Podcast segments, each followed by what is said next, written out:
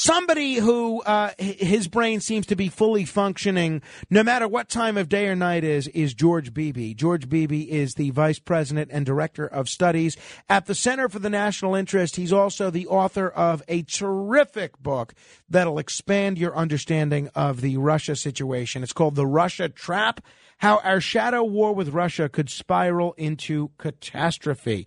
George, thanks so much for joining me on the radio. Thank you, Frank. Well, uh, let me play for you a piece of audio of President Biden after Vladimir Putin's decision to recognize these two breakaway Ukrainian republics yesterday. This was uh, President Biden yesterday. So I, am going to begin to impose sanctions in response far beyond the steps we and our allies and partners implemented in 20. And if Russia goes further with this invasion, we stand prepared to go further as with sanctions. Who in the Lord's name does Putin think gives him the right to declare new so called countries on territory that belong to his neighbors? This is a flagrant violation of international law and demands a firm response from the international community. So the president and the White House seeming to say that this invasion of Ukraine has already begun.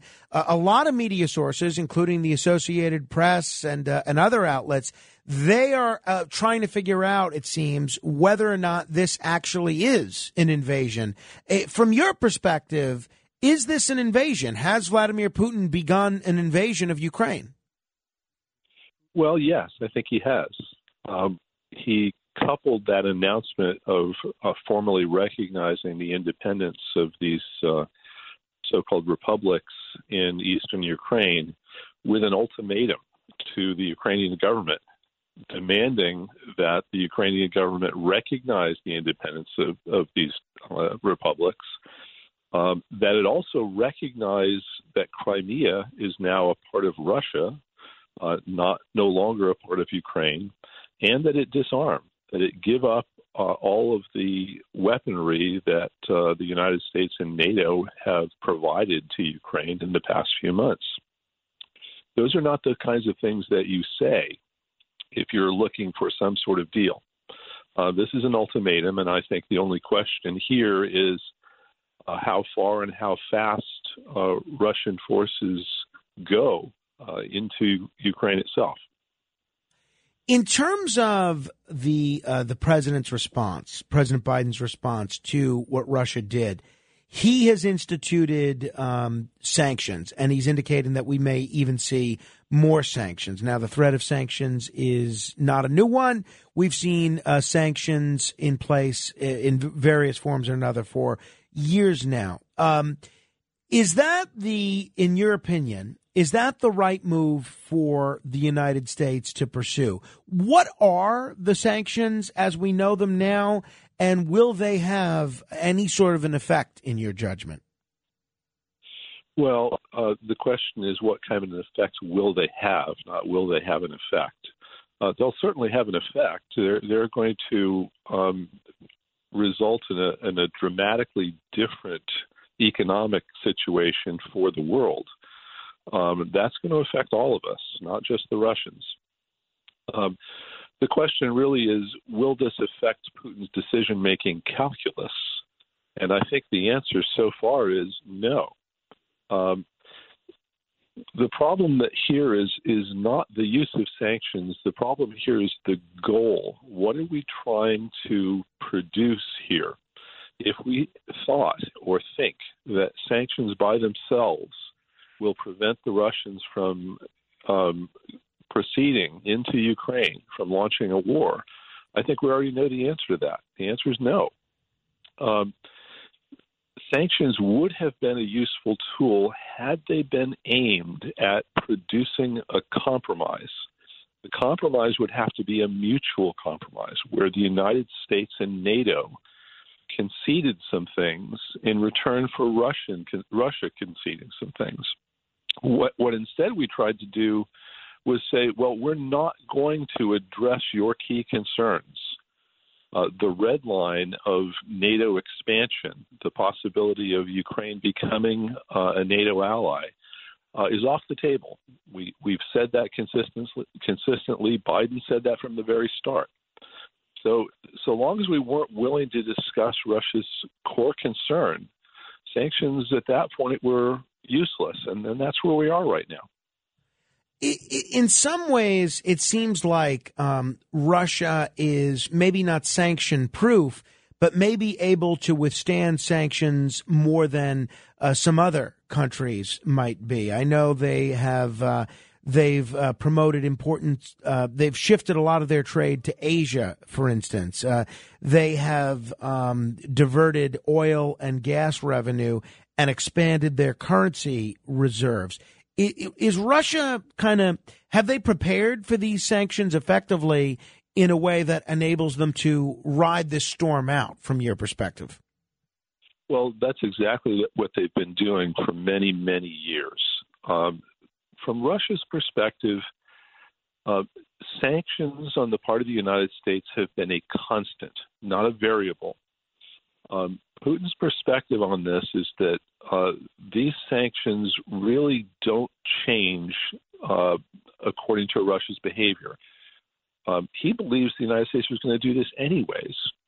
That they were fundamentally uh, just anti-Russian. They want that that the United States and and NATO simply want to isolate and punish Russia, they would do it anyways, regardless of what Russia does. And they have been uh, paying down their debt uh, for for many many years. Um, they've been building up their reserves, uh, reducing um, their dependence on uh, the dollar for trading, um, and doing their best to sanction proof their economy. Now, they still will suffer. There's no question that this will have an impact on the Russians. Uh, but when uh, you look at uh, Ukraine not as something that's nice to do, but something that's absolutely essential uh, from Russia's perspective to Russia's survival then of course you're going to be willing to put up with some economic pain in order to ensure that your country survives. And that's the way the Russians are looking at this. You you alluded uh, to the fact that uh, that it's all about NATO expansion and Ukraine inclusion in NATO from the West's perspective and from Putin's perspective. I had someone over my house uh, yesterday, and uh, they had not been following the story at all, but then had seen all the news headlines of uh, of Putin and Ukraine, and they said, "Look, I'm a little embarrassed to ask this." But why does Putin want to invade Ukraine? I imagine, and this was a very smart person that asked this.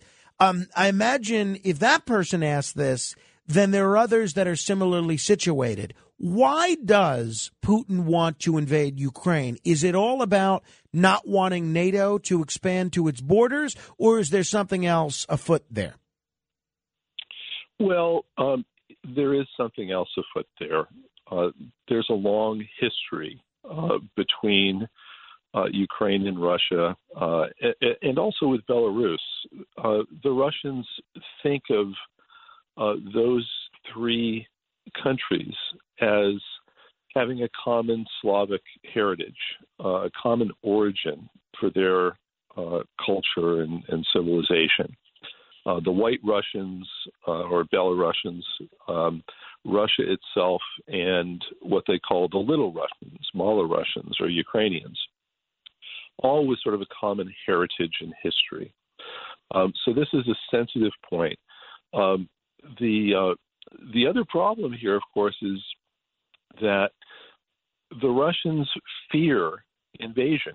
Um, now we look at that and we think that's ridiculous. You know, we have no intention of invading, um, but uh, the Russians are a country that that lacks uh, natural geographic defenses against invasion. It's like a giant plain. Um, it, there's not mountain ranges uh, separating its territory from from other potential invaders. It doesn't have two giant oceans like we do that are natural uh, protection against invasion. And they've experienced invasion repeatedly over the, the centuries. Their solution to this is to put as much geographic distance as they can between the heartland of Russia and potential invaders. Um, and you know this has been effective for them as uh, as Hitler and Napoleon experienced. Um, so Ukraine is central to all of this. It's central to their culture and history. It's also central to their sense of vulnerability to outside invasion. Um, now, you started this by uh, citing Biden, saying, you know, countries can't just recognize other territories as independent. Well, that's what we did. Where? In, in, Yugoslavia, in mm. Kosovo. That was a situation where um, weeks after NATO first moved eastward and took Poland, uh, the Czech Republic, and Hungary into the alliance, we started bombing Yugoslavia. Why? Not for things that the Yugoslavs did outside their territory, but for abuses of Kosovar Albanians inside their country. And we did that without the United Nations voting to say, yes, that's authorized activity. We did it because we said, well, this is wrong. It's up to us morally to stop the Yugoslav government from abusing its own citizens. And the Russians looked at this and said, well, what's the limiting function here? How do we know you won't do this somewhere else? And we said, well, we decide whether this is right or not. And and I think Putin asked himself, well, what would prevent NATO from doing this in Russia itself? Mm-hmm. You know, against the Russian government, for example, uh, abusing Chechen citizens. And his answer was the only thing that would prevent that would be the Russian military. So that's really what's driving this. And when when he says, you know, I think NATO is a legitimate threat, that's the example he's looking to and saying, hey, I'm not imagining this. This has happened and it could happen again. One of the things that it seems has occurred in recent years is there seems to be an increasing coziness between the governments of Russia and China that may not have existed previously. Have has the United States, due to our policy with Russia, which has generally been marked by hostility, has the United States, in your view, driven Russia into the arms of China? Yes, is the uh, simple answer to that. Um, know, it's a it's a complicated question. Uh, to some degree, the relationship between Russia and China would have uh, gotten cozier regardless of what the United States did.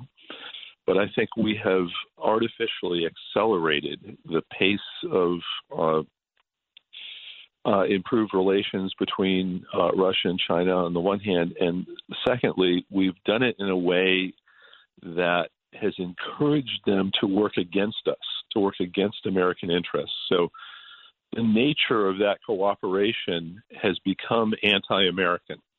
and by pursuing a policy of essentially dual hostility toward uh, China and Russia, we have made our challenge internationally much more difficult than it might otherwise be. Eh, I mean, it seems incredibly short-sighted. And again, uh, if you look look at the examples that you spell out in your book of all the missed opportunities over the last um, thirty years, it seems like it it really didn't have to be this way. Um, now we we talk about the situation in the Donbass region, these two breakaway republics. It definitely seems like whether it's in the Donbass region with uh, Donetsk and Luhansk or in Crimea back in 2014, that a big part of the population, which is made up of ethnic Russians, would actually prefer to either be part of Russia or to be part of, uh, you know, a, a, sovereign independent republic that is at least uh, associated with Russia. And it seems like there's not a lot of folks that are commenting on this and asking the question, what do the people in this region actually want? Do you have any idea what the folks in this region would actually prefer? And to what extent should the international community honor their self determination? Well, uh, to some degree, that's an unknowable question. I, I, think anybody that says, "Well, you know, I know what these people actually want," uh, they've got an agenda. Uh, the only way you really would know is to hold elections with, um, you know, legitimate international monitoring uh, that everyone can say, "Okay, this is a legitimate vote." Um, now, even that is going to be controversial because so many people have left the region um, that's been at war uh, since 2014. So, um, to know, you know, who the residents of that region actually are, uh, let alone what they feel, is a very difficult thing to say. Um, I think the the window of opportunity for for having that kind of vote is over at this point. Uh, once the Russian military has recognized the independence of, of these uh, republics and occupied uh, that region, uh, you no longer have uh, an opportunity to hold a vote that anybody in the world would consider legitimate because of those conditions. So I, I think that would have been a way forward in principle. Um, but uh, practically speaking, um, that's no longer possible. In your view, do you think that uh, Vladimir Putin, if you were to predict, will he continue westward? There have been some predictions, including some warnings out of uh, the Biden administration, that he may go all the way into Kiev. Uh, do you think that's likely? I do think it's likely that he's going to go at least uh, to the outskirts of Kiev. I, I, expect Russian forces are going to proceed to the Dnieper River, um, possibly taking Odessa on the coast, the southern coast of Ukraine, and uh, potentially um, capturing all of uh, Ukraine's southern coastline. I don't expect that he will uh, move forces all the way to the west to take the entirety of Ukrainian territory. Um, that would be very difficult for the Russian military to pull off. Uh, he would be faced with partisan warfare. It would be quite bloody. It would be uh, difficult to hold territory in the West if he were to conquer it. Um, and his rhetoric has been such in explaining what Russia is doing as to talk about parts of of currently uh, constituted Ukraine as artificially sewn together, as including uh, old parts of Poland and the Austro-Hungarian Empire that aren't really legitimately part of Ukraine itself, in his view. That suggests he doesn't intend to go all the way to the west and to take that part of uh, Ukrainian territory. So I, I, my guess is he's going to be very pragmatic about how far the Russian military goes. Uh, and whether he, he, pushes into Kiev itself uh, is an open question in my mind. It, whether Putin stays where he is, uh, meaning in the Donbass region, or whether he goes increasingly westward, what should the response from the United States be? If you were advising President Biden now, and I know you've advised senior government officials and been part of the government yourself uh, for a long time, if you were advising President Biden now, what would you encourage him to do? How should he handle this? Well, I think the, the biggest interest that the United States has in all of this right now is to avoid uh, an unintentional uh, escalation spiral into a direct uh, conflict between the United States and Russia. Now, Biden has said that we're not going to go to war. We're not going to use U.S. military forces directly against Russia. Uh, but that uh, unfortunately doesn't mean that we might not find ourselves in a situation where we are eyeball to eyeball uh, with the Russians, despite that. Sometimes in international relations, you find yourself in a confrontation that you haven't intended. And, and that's something that we're going to have to be very careful about. Why is that? Well, um, if the Russians continue and we impose new economic sanctions that essentially try to strangle the Russian economy, um, there's an assumption on the part of a lot of people in the West that the Russians will simply grit their teeth and bear it. That's not necessarily how this is going to play out. The Russians have options to strike back against us, and they won't be symmetrical. In other words, the Russians aren't going to simply say, You sanction us, we'll sanction you. They could well say, Hey, if you're going to strangle our economy, we can do things that will hurt your economy. Now, what might that look like? Well, the United States economy is completely dependent on the internet. Uh, our infrastructure, our ability to use credit cards, um, our power plants, our electrical grids, um, our ability to, to move from point A to point B, transfer funds from bank to bank. All of that is dependent on a digital infrastructure that is completely defenseless. We can't stop the Russians from hitting it. So if, if we move forward with some things that are designed to bring the Russian economy to a grinding halt, the Russians could simply say, hey, think again. How would you like your economy to come to a grinding halt? Um, that's a very dangerous scenario because if if suddenly the Russians uh, do something like that that that really sends a shot across the American bow, what do we do? Uh, the emotional reaction to that, the outrage, the pressure uh, politically to do something back, to retaliate, is going to be tremendously high. And under those circumstances, we could easily find ourselves in a confrontation that we hadn't expected. So we've got to be very careful about how we proceed here.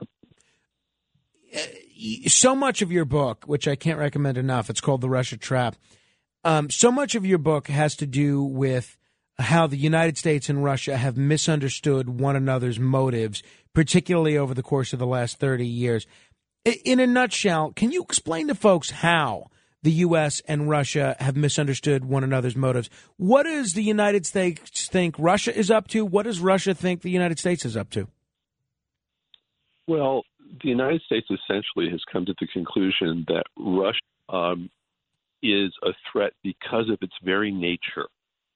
Um, psychologists call this kind of phenomenon the, the fundamental attribution error. And, and everybody as individuals is susceptible to this. It's the belief that when I do things that other people find objectionable, it's because of the circumstances, right? I, I had to do this because of the situation I was facing, but I'm not an evil person. I'm a fundamentally good person. Um, but we believe that when other people do things that we find offensive or threatening, it's not because of circumstances that compelled them to do it. It's because, well, they're bad people, right? And that's essentially what has happened between the United States and Russia right now. We look at what the Russians do and we think, well, Putin is evil. He's like Hitler. He's like Stalin. He wants to recreate the Soviet Empire he fundamentally wants to invade other countries and take them over because, well, he's a bad guy, and Russia is this authoritarian menace driven by its very nature to do these things.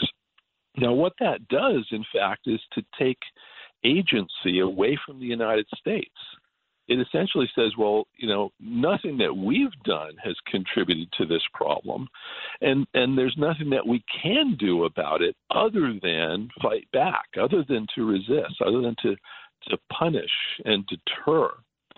Um, now, the Russians look at this situation and have come to much the same conclusion in reverse. Mm.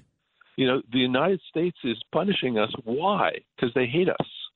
They're Russophobic. Um, no matter what we do, you know, they're going to treat us this way because, well, you know, they're bad.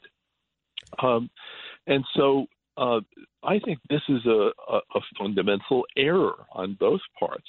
Um, and what what we've decided is that um, there's nothing each side can do, so we're just going to play it out. We're we're going to fight this out, and power will determine um, how uh, how things go. And right now, the Russians have an advantage. Um, they've got a lot of uh, leverage over the situation on their borders. Um, so we tend to think of the Russians as weak, as a declining power, a middling economy. Um, but when it comes to the ability to affect outcomes in Ukraine, the Russians have a, a serious advantage mm. over the United States and NATO. George, uh, we're going to have to end it there. I very much appreciate the time, particularly at this early hour. I always learn so much from you. And if anyone's interested in a roadmap for starting to repair U.S. Russian relations, I do hope uh, that they will check out your book, The Russia Trap. Thank you, George. Thanks, Greg.